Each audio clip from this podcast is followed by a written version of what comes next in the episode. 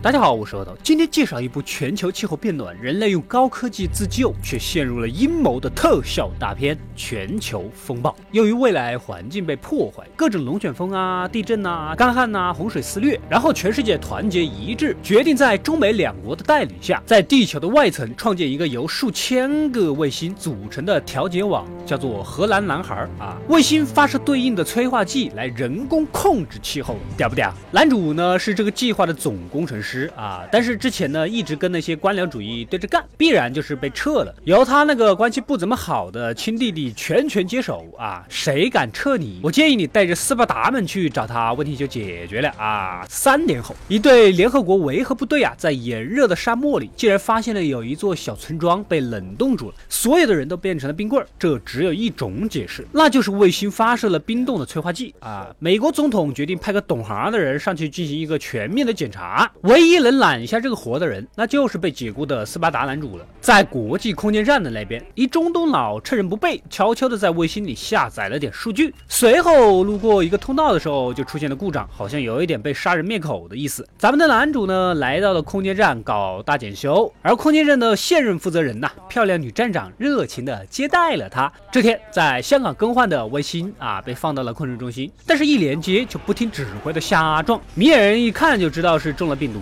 哎，之前那个被灭口的中东佬啊，通过的那个门板里有硬盘，只要咱们找到这个硬盘，就能查清楚到底是谁在背后发的指令。这每个门板里都有硬盘的设定，我怎么觉得导演是认为咱们不懂，所以瞎编的呢？就在拿到门板之后，男主的宇航服突然失控，虽然有惊无险，但也足以让他警觉，这个空间站呢百分百有内奸。然后他却毫无保留的相信了女站长肯定不是，因为她长得漂亮呗。男主啊，你这个人怎么这么肤浅呢？另一边的香港啊，你们的老公吴彦祖出现了。此时突然地底深处的瓦斯管道爆炸，整个香港是陷入了一片的火海，估计是天气太热的原因造成的。难道也是因为卫星出了错误？彦祖赶紧打电话告诉男主的老弟儿啊，也就是。荷兰男孩的负责人，这一切看起来啊像是出了事故，其实是有人而为之啊，肯定是有一个大阴谋。彦祖当然是要去当面交代这一切的。此时，就当我们以为彦祖在这部片子里面是一个举足轻重的角色之时，彦祖被后面的特工推到了人行道上，被撞死了，撞死了，撞死了，撞死了！我替大伙儿说一句啊，老公啊，老公，下次过马路要小心哦。老弟儿赶紧去找男主啊，这次可是惹上了杀身之祸啊，背后的来头有一点大。通过兄弟俩儿时玩的那个暗号，两人。分析，保不齐幕后大 boss 就是总统，故意把荷兰男孩伪装成系统故障，实际上却是拿他当做武器，看谁不爽就直接秒。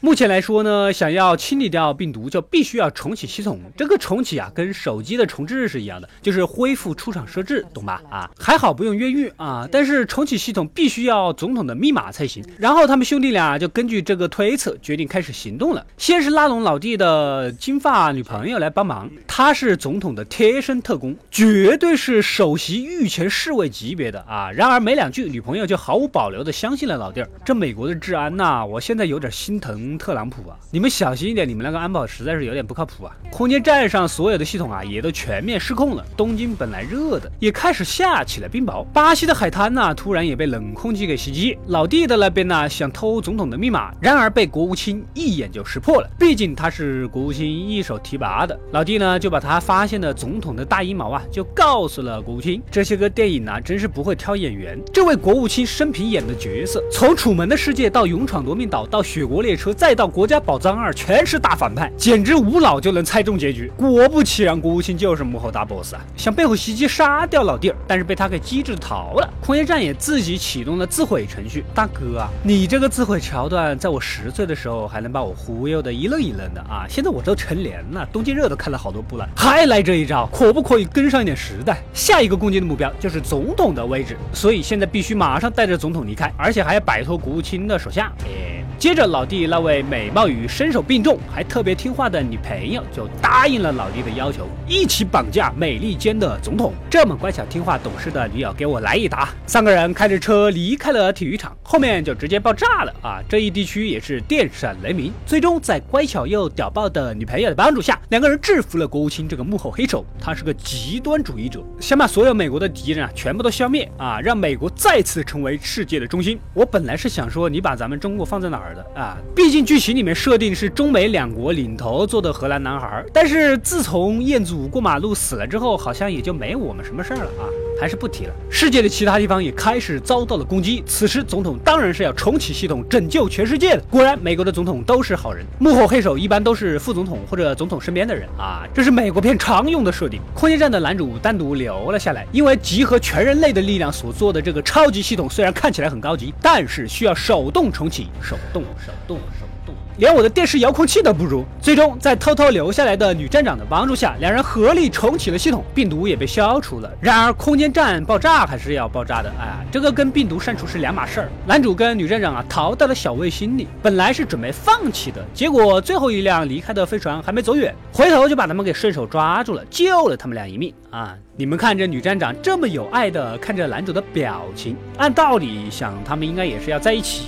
但是男主地球上其实是有老婆孩子，导演你这样一点也不是大团圆结局，好不好？你把女站长搞得剩下了，你知道吗？最后的最后，男主安全的抵达了地球，兄弟俩和好，从此过上了幸福美满的生活。